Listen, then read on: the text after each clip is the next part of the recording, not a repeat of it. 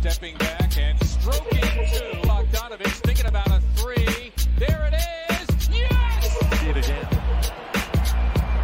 No double team help, and Embiid takes it right to the rack.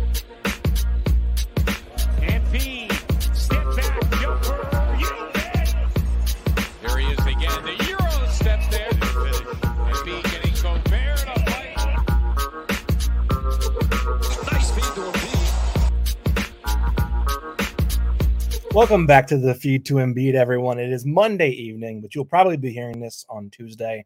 Uh, after a couple of years of me referring to players by the wrong names, forgetting my questions in press conferences, or delivering ludicrous food related takes in the media room, I have evidently been stuffed in eno- into enough proverbial lockers uh, by the more veteran members of the Sixers beat, and I've earned my stripes to the point where I can get the great Derek Bodner of PHLY Sports on the pod. Uh, it was a great day for PHLY because they had Devon Givens on for the first time. It's a great day for this pod too because we get one of the Mount Rushmore faces of the Sixers media contingent. Derek, how are you this evening? Doing well. You know, it's funny that you mentioned that because I was thinking about this the other day. Do you, do you remember the first time we met? I remember the first time I met you. You left an impression. So it was on the the day of the press conference of the Josh Richardson Jimmy Butler trade. And I remember you sitting in the Sixers practice facility in Camden in the media room. And you, and you started going, you, you're talking to somebody. I forget who you're talking to. Hi, Carly. you're talking about stats about Josh Richardson and why he wasn't that big of a downgrade as a shooter from JJ Redick. And you were like, first of all, that was preposterous. It was absolutely and utterly preposterous. I'm like, who the fuck is this guy? And then to top it off, and, and by the way, I think history has proven that was preposterous. And I actually went back and I tried to find this inter- interaction because I responded to it on Twitter, but you deleted the tweet like the coward that you are. but what the kicker to me afterwards was you went, this tweet's gonna do numbers. And I'm like, oh my god. First of all, first of all, who is this fucking dipshit from the painted lines? Now he's sitting here with a preposterous take, and he's he's talking about how it's gonna do numbers. He's tweeting for all the wrong reasons. Get this guy out of my fucking way. And I say that, you know, what why do I bring that up? It's not just the shit on Austin, although that is a big part of our relationship. I don't want to misconstrue anyone. But it's also to say, like, you had a, a bad first impression.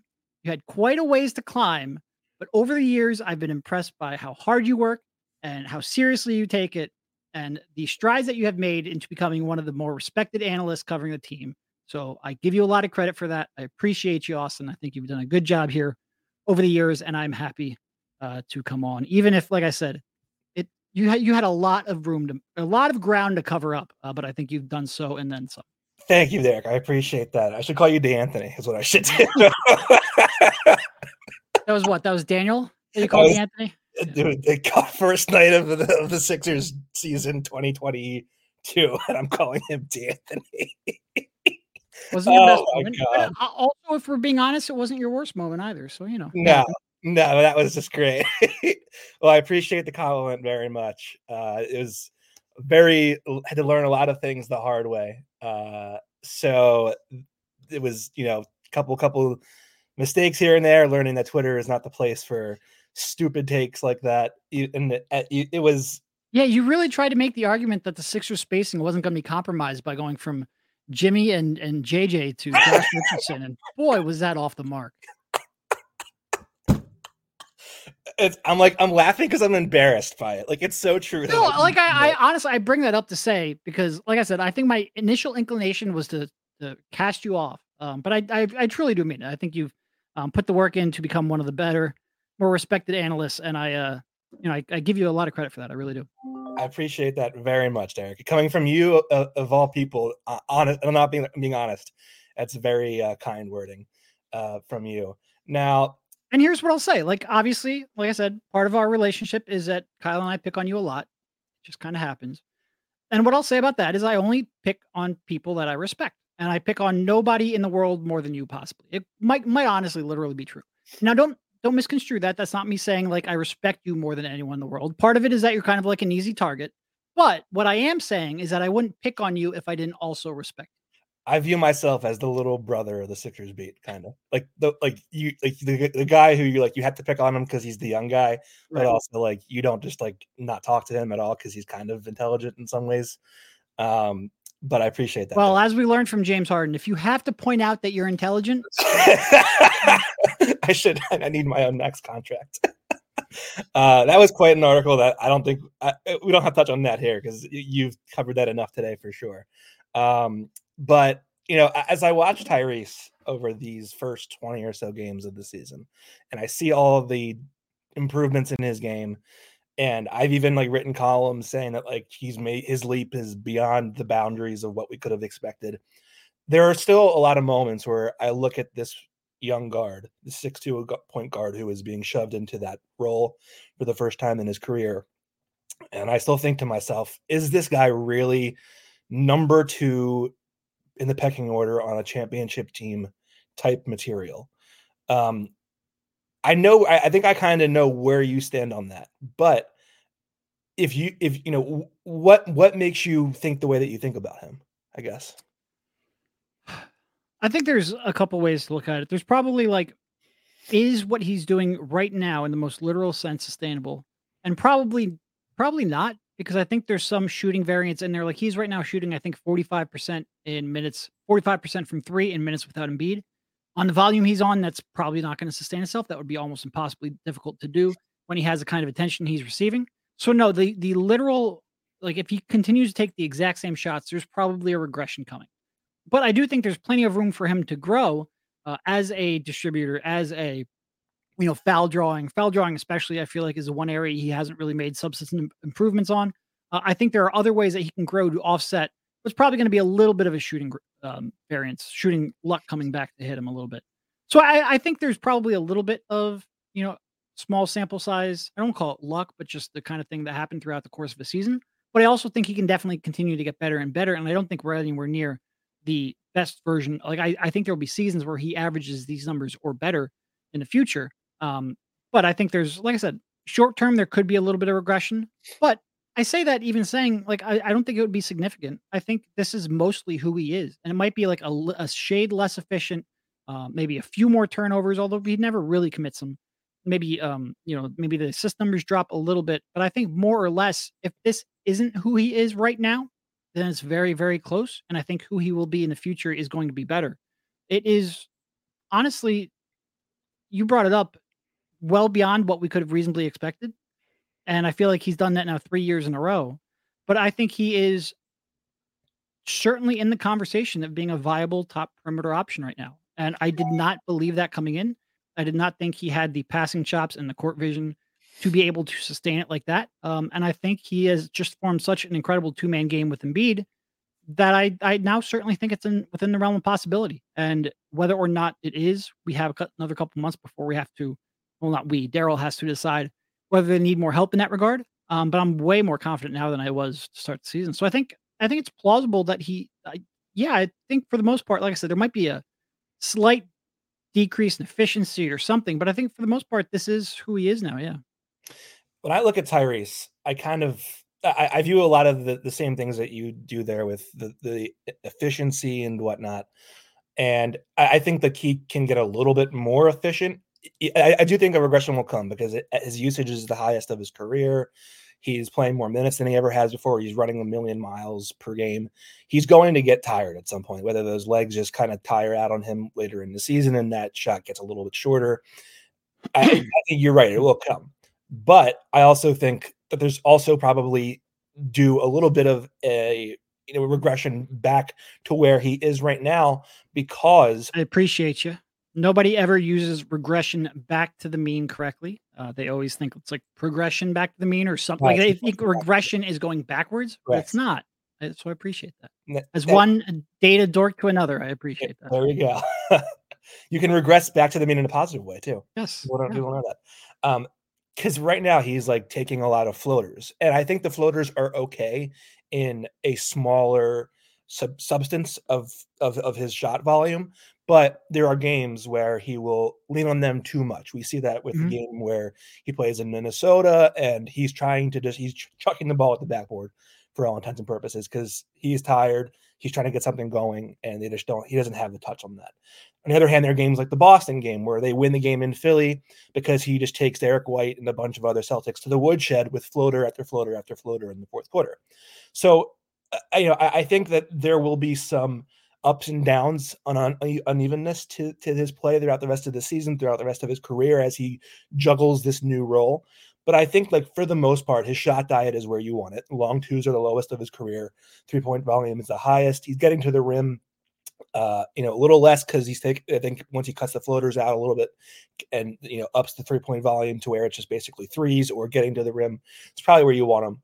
Um, like I said, I think you know fatigue will be a factor. But you know, as I looked at all of his stats, the rebounding rates, the you know the the the the, the foul drawing, which is still for his this for this season this is a career high in foul drawing across the board pretty much for him except it doesn't really matter when you're so below the average that right. it's like it's like what what does this really materially mean to us? It means nothing because he's not getting he's still not getting to the free throw line enough. I would argue there is some level of he hasn't gotten the star whistle that i think he's trending towards rightfully deserving. There are times where I think he gets bumped and he just doesn't get the call, but there are also times where he gives up on the shot mid shot because he gets fouled, thinking he's going to get the foul, and they don't give it to him. And then it's like flailing, and I'm mad because I didn't get the I didn't get the call, which is something that every player in this league does to an extent. But I think there are there are times where he kind of leaves himself a little bit short because he's trying to exact uh, sell sell the contact. Um, you know, the the playmaking is the thing that has me the most unsure with him uh, he 47 of his 120 assists on this season are to Joel, and that's great. Like he's to have to. He's like they have the great type chemistry. It's fantastic, and it's what you need them to work together. But I also feel like I'm not seeing him leveraging the second side of the floor or leveraging Joel or his own skills enough to then make things happen on the second side of the floor. Your column last week where you where you kind of pointed to his playmaking. One of the the videos on that, that, that you showed on, on, from your YouTube channel was Joel getting a post up on a switch against Boston. Derek, I think it was uh, Derrick White took Joel in the post. Holiday switched onto uh, Tyrese, and then Boston did not like that mismatch. So they help, they shade a little bit off of Tobias. That leaves him open for a three, and Tyrese finds him. That's the exact site. That's the exact type of thing on the second side of the floor that I think separates where Tyrese is now to where he can be at his peak as a facilitator is okay we've created these advantages here and as a result down the line there's an advantage elsewhere that i can really take that i could really use at my disposal. And i, I don't think the, the passing is fake by any stretch of the imagination with him right now. I just think i'm just wondering as he gets going more and more here and joel is you know maybe joel isn't available or maybe they are playing joel differently like Boston would in a playoff series. Does that affect the way that he sees the floor and looks around at his teammates? That was a lot of talking. As somebody who feels like I talk way too much, that was a lot of talking. Um, no, look, I don't think that Tyrese is a top playmaker in the league or anything like that. I don't think he's a top 10. I don't think he's a top 20 passer in the league. You know, I think so far throughout the course of the season, they've been able to overcome that because I do think he's learning how to play off of Joel Embiid a little bit better. Um, we've mentioned so much about empty side pick and rolls and how how it's tough to send help to that. Uh, and I think their skill sets meshing well. I do think he is doing better at learning what reads he has coming out of that pick and roll or, or that DHO, which is largely the same reads, and knowing where the help could come from and anticipating it. Uh, anticipation is not like having elite vision, but I think it's step one towards him becoming a point guard. Uh, and I think we've seen growth in that, you know, game over game over game to the point where when those two are on the floor, I feel like the offense is pretty functional. And is that enough to win a title? It, I don't know. It's tough. Um, like I do think this is one area where Tyrese at 23 and Tyrese at 27 might be very different players. And you know, learning how to play off of your best teammate and the MVP of the league is important, but you are going to have to make further reads beyond that. And I agree with you. I'm not overly impressed with. Um, like I said, I don't think he's a top 20 player in the league. I just think he's he's slowly learning how to leverage his skill set and Joel's skill set to get them in a pretty good looks. Um, but there's certainly still growth that has to happen. Uh, there is times when he's going to be defended well, or they're going to throw a new scheme at him, and he just hasn't been doing this very long. Like he is 17 games or whatever into being a primary focal point. Um, And I think passing and playmaking specifically is one of the tougher things to pick up quickly. Um, but I'm not. I'm certainly not discouraged, and I'm not going to call it fake. Uh, but I do think it's probably more along the lines of learning how to play alongside of Joel and, and use his strengths more so than like a huge growth in passing. Like when you're Tyrese and you're that fast and that capable of a shooter coming off the screen with the league MVP, you're going to have options. I do think he's doing a better job of making use of those options this year than he had in prior ones. I, I was going through this last week because uh, I was just curious as to where, where my own thoughts changed over the course of last season to this season now. And I was thinking, you know, where does he rank amongst the top players in the Eastern Conference? And I think right now, I would say he's probably a top eight player in the East. Eight to you know in that range. I I I was questioning myself with this, but I still put uh Scottie Barnes in front of him very slightly, and I also put Mikal Bridges in front of him um, just because of the length of of the defensive versatility. My, my, and then I kind of compare that to where I would put him against the West in, in the entire league. Therefore, and he was much different in the West. Like there were there were multiple players per team that were I, that I thought you could make the case quite easily were better than than Tyrese. But you and I had this conversation at a practice last season. Hmm. Um, hmm. Would you trade? Oh, I dropped a, a, a practice uh, anecdote to start this on you, and now you're trying to swing it back at me. I got you. I got you. you uh, but I thought about this a lot last night and today as I was coming up with the, with, the with the show here, and you at the time I, I didn't even have to finish the question before you said yes. You were unequivocally yes. Oh I would trade Tyrese for Mikal Bridges right now. I'm sorry, but the press room there's a sanctity of the press room here, Austin, and you're breaking protocol. But go ahead, I will allow it. I will allow it. Um, and at the time, you you you were hundred percent like absolutely. I, you love Mikal's game, and granted, I do too. And as I was thinking about this recently, I I think I I, I think I prefer Mikal's versatility on defense and his ability to shoot above other def, uh, defensive players in a way that Tyrese cannot. But I also am not. That does not mean that I'm I am you know swayed away from the fact that Tyrese can do so much more with the ball and has a shooting gravity that I'm not sure Mikal does. Do you, where do you fall on that on, on that question now after you know you, we've seen Tyrese as the lead the lead ball handler on this team? Hmm. It's a good question because they're completely different types of players. And I do think probably at that time I was skeptical of whether or not he could become a true lead guard on a team because I didn't believe in the playmaking. And I thought that was one that is so rarely uh, something that you improve significantly. And I think there's two ultimate like players you can never get enough of, and that's one an offensive player who can force rotations uh, and and create out of that, and a, a big wing who can play both sides of the ball um, and be a, a, plus contributor on both ends. So these are the two kind of archetypes that are um, really tough to get, and I, I think you prioritize that.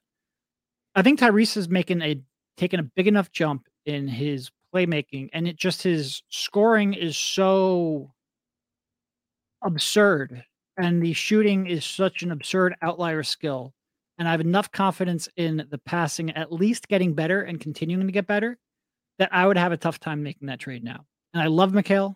Um, like I said, I think the two way wing and and by two way, I like I feel like a lot of times we talk about two way and it's like, you know, the de- defense is okay and the shooting is maybe okay. You don't really buy it all the time.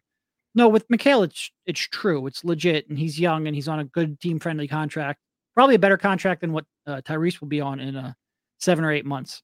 Uh, I think I think Mikal is on a legitimately well below average contract that he signed, and the CBA is changing all this stuff, and I think that's going to be a very good one to have. Uh, I I would I would not be able to make that trade. I don't think, and I think there's probably someone out there who can divorce themselves from the emotion of Tyrese and make a case for it. I certainly don't think it's absurd, but I his growth rate is just so stupid. I couldn't. I'd feel like an idiot if I traded him.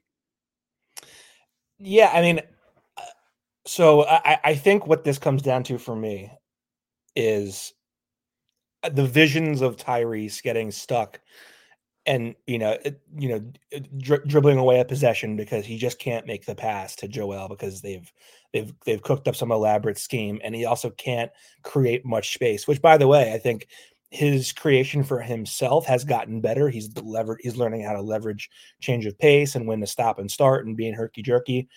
I would still like him to do more of the snaking ball screens and you know using using that and sort of take a take temperature of the floor before he makes a decision. He kind of goes all at one speed at once, but uh, I, I still have visions and concerns of like, are we sure that this guy at his size can do this when he when he's facing a, a switch scheme like the like Boston would fa- would pose towards him, and can he beat guys like a Derrick White off the dribble? Can he take you know, Jrue Holiday. And that isn't to say that I would jump overboard and make the trade immediately. But if I'm gearing up for a series against the Boston Celtics, I that and I want like something that I can really feel like I can trust totally.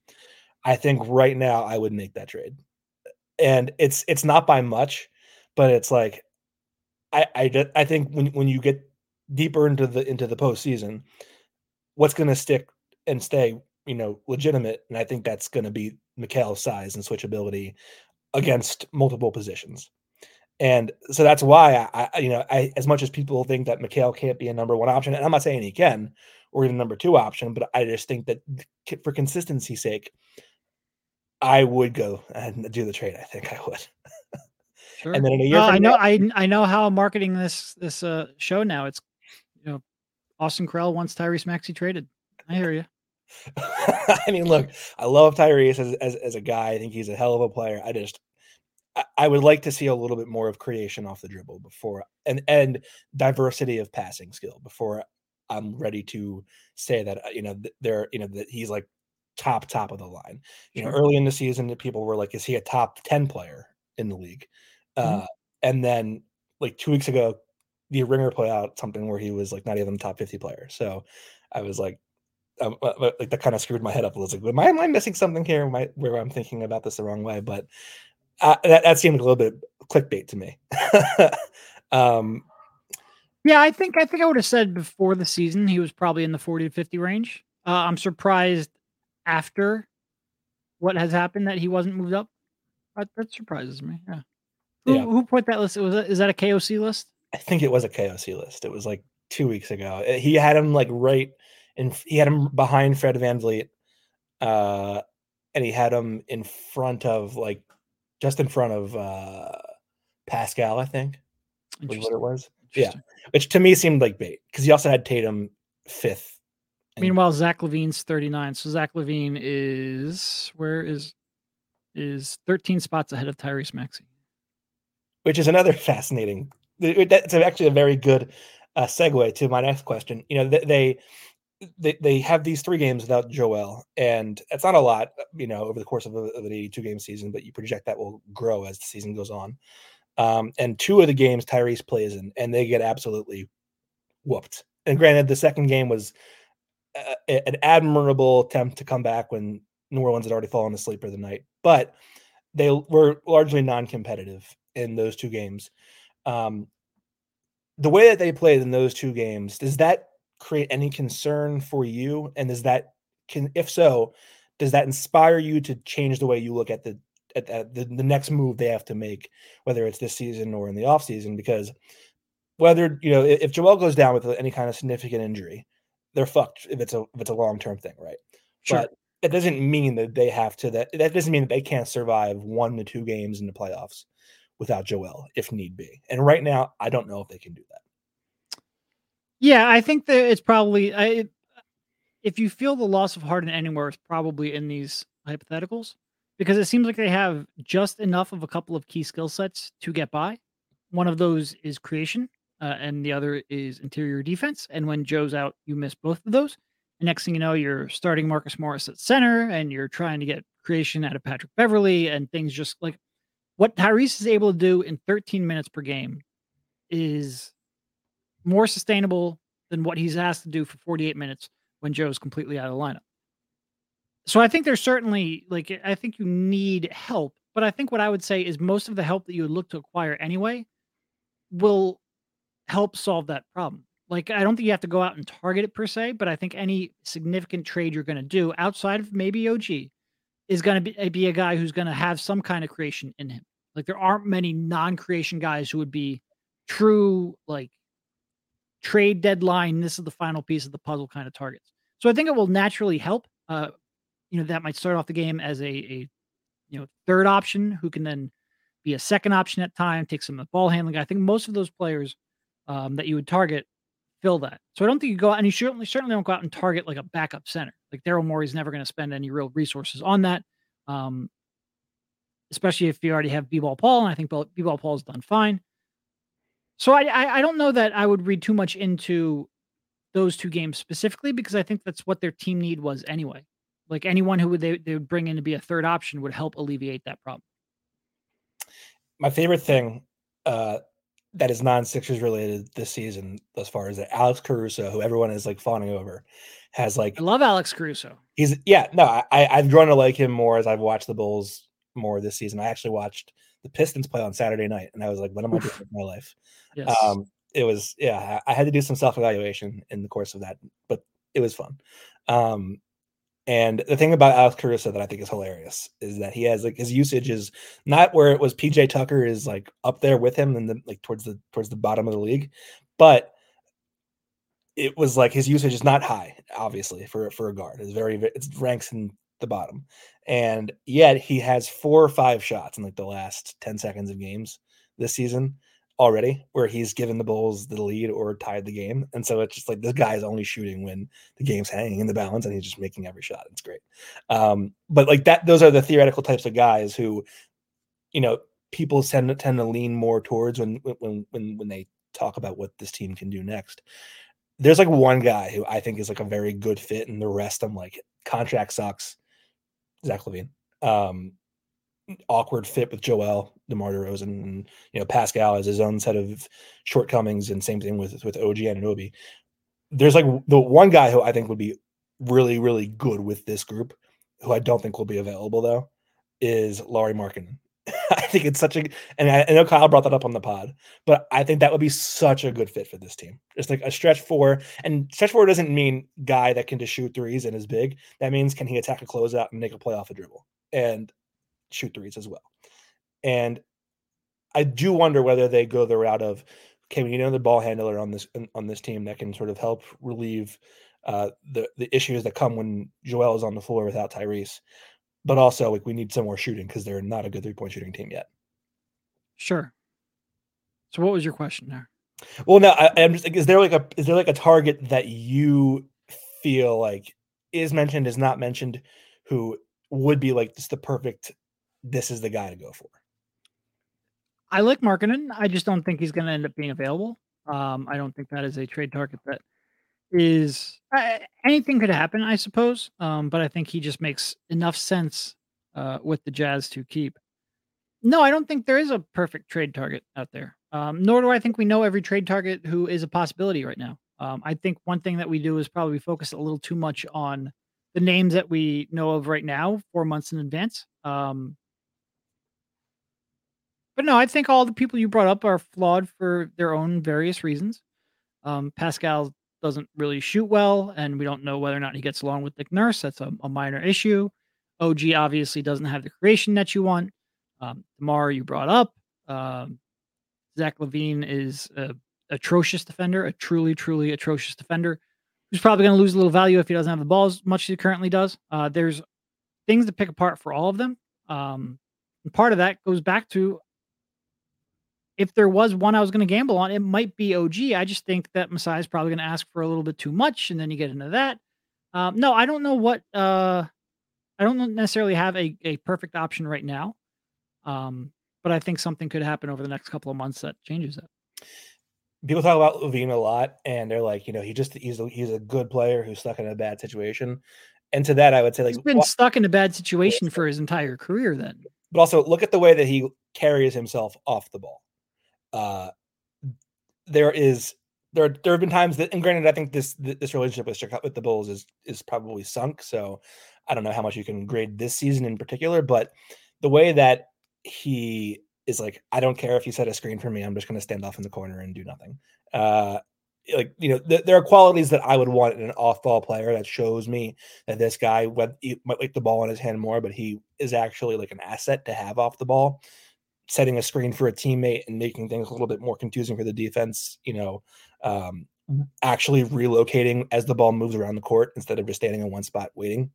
Uh, and those are not things that Zach LaVine is, is, is quite comfortable with. We'll say that to put it nicely uh, at this point.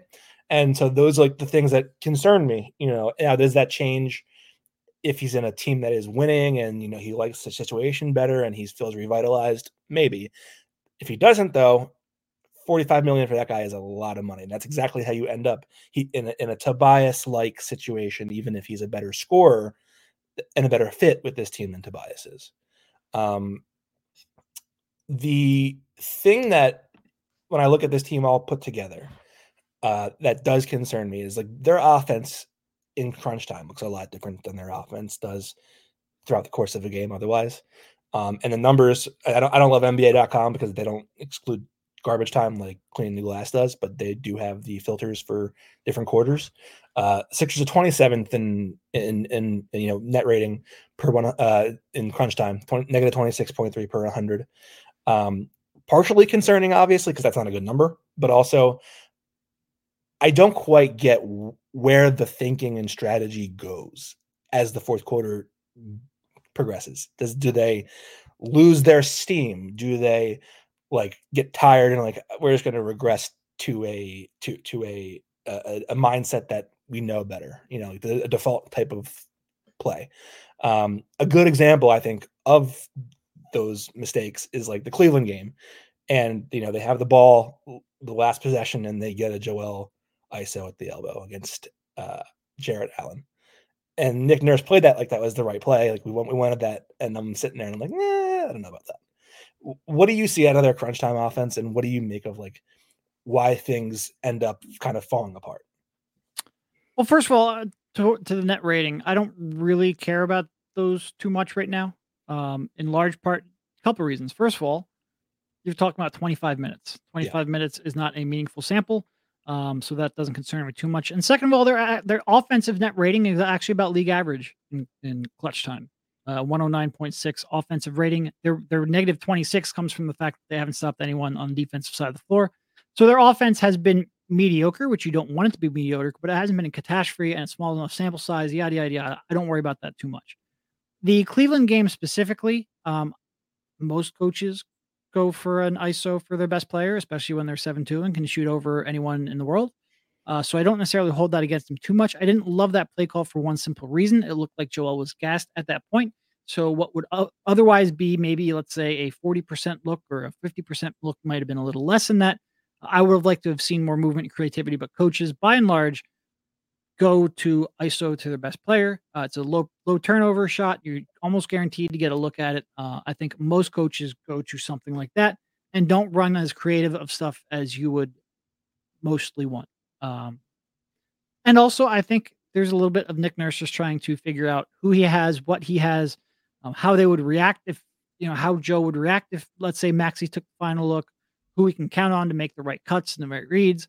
So I think what happens now in the regular season in November might not be what happens uh, in May in a playoff scenario, all that stuff. Certainly, I, I think they have had moments where they struggle. Um, you brought up the Cleveland game, the Boston game where they almost blew that lead. That was another one. But I think it's also early enough in the season and and low enough sample size that I'm not going to worry too much about it. Um, I'd love to see them in more close games uh, and just see, you know, they had that stretch where Joe wasn't playing in the fourth quarter at all as a weirdo, I would almost like to see that reverse where they're playing in tight games night in and night out just to iron out some of these kinks, but I'm not too worried about it right now. Not a fan of your own heart, are you? Just you want to see your heart give out in the middle of the season with all that all that pressure. And... I, mean, look, I'm I've covered so much shit. I'm dead inside anyway. well, I, I, will give I'll give the Sixers this. I think the Boston game was their own homage to Doc and you know the, the Lakers game that he nearly blew. By the way, almost a year to the date of that game where they were up by about 18 with three minutes left and uh, had to go to overtime to close it out. Right. right. um, I guess going off of that, uh, before we get to the last question here, a lot has been said. Like Nick is better than Doc, and I think his advantage coming into this situation is Doc was so had such bad reviews from everybody in the fan base that Nick could literally like come and try to sell like snake oil. You asked Pop that question. he could try to sell snake oil to this to the fans. To be Like, fair, yeah, yeah, I also have I also have the one that he said to me on the on the board. I'm gonna say it slow so we can all pick it up. So I've got us both covered. I've had both you and I on my soundboard here for quite a while. uh, that people pe- people f- forget that like you're part of that interaction. That interaction was this the second one. I actually thanked you for that after the game because I thought that was a very good example for me to follow as to how to like handle it back and forth like that because you didn't let you didn't let go. You were like you were you and him had like three or four back and forths within that one question. I mean, look, it was wild that he was playing De- DeAndre Jordan. I don't know. Uh, anyway, I actually had somebody try to throw that back at my face recently. Like, well, DeAndre was a backup center on the, the championship. It's like, buddy, he didn't play after the first round. He played like one game in the first round and was a DNP CD. It was shocking to me that the Sixers were still leaning on him the way that they were, especially since B-ball Paul uh, looked capable. But I'm just happy B-ball developed. Well, you know, DeAndre actually had like a 20 and 30. had a monster game recently. the I know, Clippers yeah. recently. Which to me, that was like, okay, if you can't win this game against the, the Denver Nuggets, like without all their guys, and they've been killing you the last six years, maybe you don't have the the guts to to do what you think you can do with these big four, big three. Uh, that was pretty jarring to me to see. He was also a negative 17 in 10 minutes against the Kings recently. Oh, that's a, that's a that's a Marcus Morris special right there. Uh, um, you know, I so as you know, as as, we, as, I, as I said, I think Nick kind of had an advantage coming in with how he'd be perceived. What do you see as like the biggest differences between how you know Doc coached the team and how Nick coaches the team? And you can go on for as long as you want here. No, I mean, look, I don't know if I necessarily have anything that hasn't been mentioned a lot. The biggest thing that jumped out right away to me was just how much they moved off ball. Uh, that was a night and day difference. Um, I honestly was probably expecting Nick to be a little more aggressive defensively. Um, I thought they would take a few more gambles, but the combination of cutting off ball and then also just how willingly they crash the offensive glass, something that they almost completely abandoned last year so they could try to get back in transition. Uh, and they have brought that back this year. And I forget exactly where they rank, but I think they're pretty high in the league right now in terms of crashing glass. Um, stylistically, I think those would be the two major takeaways I'd have early. Um, but it's uh, look, I, I think a lot of times, I do think we can get reductive at times with coaches yes. uh, when some of the problems stem from the players and the players that the GM has assembled and all of that. And I think that happens at times with Doc as well. But I'm very excited about Nick just to see him try shit. And I think that's sort of what's frustrated me a little bit with the Marcus Morris stuff. Is Nick just doesn't seem to be experimenting quite as much as I maybe would have thought. Um, maybe that's some. Maybe we gave him his. I don't want to say too much credit, but overstated the reputation. I don't think we did though. I think he's he's an experimental coach, and maybe it's just the fact that he's taking over a new squad uh, and trying to learn sort of like the base level of what he has, so he can then experiment off of that. But I do think it's been, like I said, a little more aggressive. Not a little, a lot more aggressive in terms of cutting off ball uh, and giving Joe passing lanes. A lot more aggressive in terms of um, in terms of of crashing glass, and a little more aggressive defensively. But I expected a lot more aggressive defensively. I'm curious to see what he does from here on out. Uh, to your offensive rebounding. To, and now, to, to, to be fair, he hasn't called you an idiot yet in a press conference, and I don't know if that's a good or a bad thing, but I'm just pointing that out as well. I love how the litmus test is like, okay, do you think that this young beat writer Austin Krell is an idiot? If you don't, you are a fucking bad coach. I'm just saying, like him making fun of you wasn't necessarily the same negative in my book that maybe it was in yours. Yeah, I mean the doc. Listen, I mean I've I've had a, a lot of people in my. I I talk about that story a, a lot. The pop question thing. Uh, it it was something that I think that he was graded pretty harshly on, and I understood. I, I think I understood what he was trying to go for, even if it wasn't delivered appropriately. Uh, at the end of the day, though, like, I was just trying to do my job. Like you blew a twenty-four point lead at home without Paul George or Kawhi playing, and like how do you like there's coaching has to be a part of that everyone's involved in that but i will say like one of the things about nick that i've enjoyed so far is that he seems humble and that he will admit to his own like oh i missed that you know in press he's done it like three times already where he's admitted like i, I didn't I, i'm human i made a mistake as a coach or i could have done this better and then you move on that's all and doc when doc wasn't willing to even grant that level of uh humility um Don't disagree. yeah. Now uh, it's funny that you said just a little uh, uh, an aside here. Um, this was a Sunday a couple weeks ago, and Marcus Morris told us that he was. He didn't say he was unhappy, but he basically implied like, "I didn't think this my role was going to be this." You know, like the Right. five minute guy, five minute per game guy off the bench. And then ever since then, he has been getting those backup five minutes. So to your point about Marcus Morris playing more, I do wonder if there's an element of you know Nick trying to keep his veteran role player engaged by giving him these spots earlier in the season, and then as things get go on and the data starts to show that like, hey, you can't play this guy at five, then that's when Nick Yeah. will move to something different and try like a, a more inventive look. No, and look, here's where I think maybe I will give Nick more credit than I would have given Doc. I think Nick is just trying to get through the season right now. Uh, Yeah. And maybe, you know, Marcus is the equivalent of a 4A kind of baseball player where you just kind of use him to eat some innings uh, and, and, and move on from there. Uh, and quite frankly, I think Marcus is probably the most likely to be traded because he's got that big $17 million contract and he's not as integral of a piece of your team as Covington and Batumar. So I don't even think Nick would have a an option of using him in the playoffs. But even if he was, I I don't think he he would. That being said, like stop, please stop playing him at center. It's just not going to work. He offers no rim protection. It's really really bad. Um, please stop doing that. And I think I understand why he tried it. You know, just to get some floor spacing on there.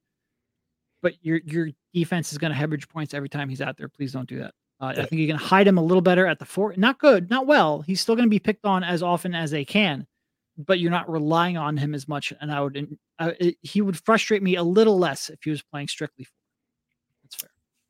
Derek, last question for you here. Um, various absences of role players aside, team starts out eight and one. They are four and six. Technically, I would remove the James Joel miss because if you don't have Joel anyway, you're doesn't really matter what your record is. You're screwed. So we'll say they're four and three since that eight and one start. Very small sample size, as you, uh, you know. Aside, which do you think is more what this team is? Is it something closer to that eight and one, or until they make that next move that everyone talks about, are they closer to that four and three team? Well, I certainly don't think they're close to a, a- four and three team.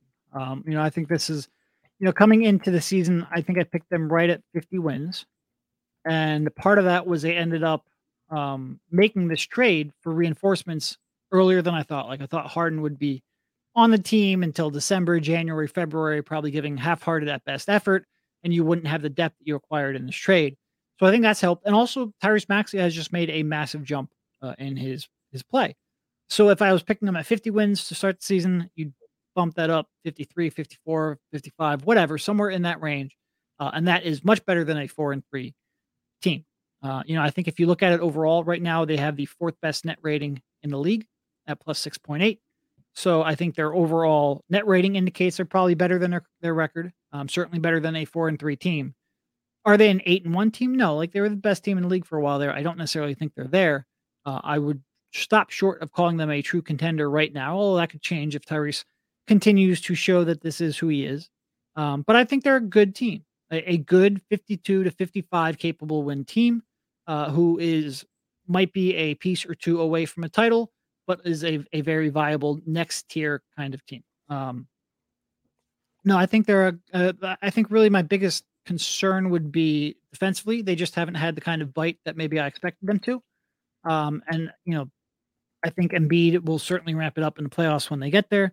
You know, I think having, oddly enough, Oubre back will help them. Uh, I think as they learn each other a little better will help. As they stop playing Marcus Morris, I think that'll help. Uh, no, I think this is closer to eight and one. If you had to have to pick those two extremes, I think they're closer to an eight and one team than they are a four and three team. But uh, yeah, I think they're a, a very good basketball team.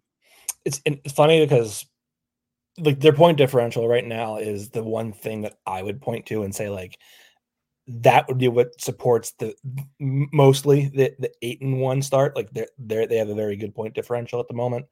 Um, I still don't love their shot quality. Uh, I think they take a little bit too many uh, shots that are not threes, and I just They're always going to do that though. yeah because Joel With- yes. yeah.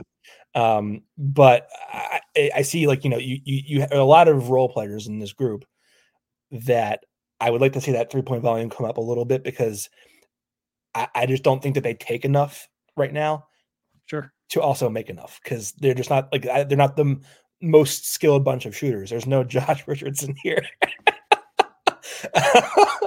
I really tried to go back and find that tweet, but you deleted it like the coward that you are. I did delete it because I didn't want to retweet it. Derek, anything to plug before I let you go for the night? They are their location expected field goal percentage is 55.1%, uh, which I think is higher than like their location expected is 55.1 and their actual effective is less than that. So they're actually undershooting their, their location. That's per cleaning the glass. Might not be a perfect representation, but a, a big part of that is because they have they're getting a lot at the rim. Uh, and I think that has certainly helped offset, like you mentioned, they take a lot of long mid-range shot not a lot a, a good chunk of long mid-range shots and they don't really generate all that many shots in the corner um, so i think getting at the rim uh, offensive rebounds getting out in transition more than it did in the past is, is probably helping that a little bit Which, um, by the way, the offensive rebounding rate is fifth in the league at 30.4%. it's wild what was it last year like 28 It, what, whatever it was, I don't know the exact percentage, but the ranking was like bottom three. It was like Yeah. they wouldn't, they did not make any kind of effort to get on the offensive glass because they couldn't stop anything in transition. So they had to sacrifice that to make up for their Yep. shitty transition defense. But that's like the big thing that I think holds up their offense at the moment is even when like the threes, like even when they're not taking a lot of threes, they are getting second chances really often. And that is why they are able to manufacture points. Uh, Derek, anything you want to plug before I let you go? no i fucking talk about the sixers all day i don't i mean go check out phly please uh, obviously the new venture that myself, Kyle, Devon just joined us today. Uh, we talk about these Sixers five days a week, if you can believe it. Um, and obviously, we're still writing. Like Kyle kind of does day to day. I try to do the column type stuff. Uh, we've got Rich Hoffman. We've got a, a- a great group. So all phly.com. And you guys can catch me in the chat trying to start shit every show. He is occasionally in the chat trying to start shit, and we just end up making fun of him for his food takes, which I think is fair game. It still um it still blows I- the, of all your food takes. One that blows my mind is that you've never had chicken wings. And at first I'm like, oh, like maybe he's vegetarian or vegan. I respect that. And you're like, no, I've just never had chicken wings. I just don't get how you're you're a human. I don't get. I don't. I would argue that I'm not a human. I'm just kind of an animal who exists. in a human just go try a chicken wing. Like again, if you had like a moral objection to eating chickens, I all for that. I, I give you credit for that, even if I can't make that sacrifice myself.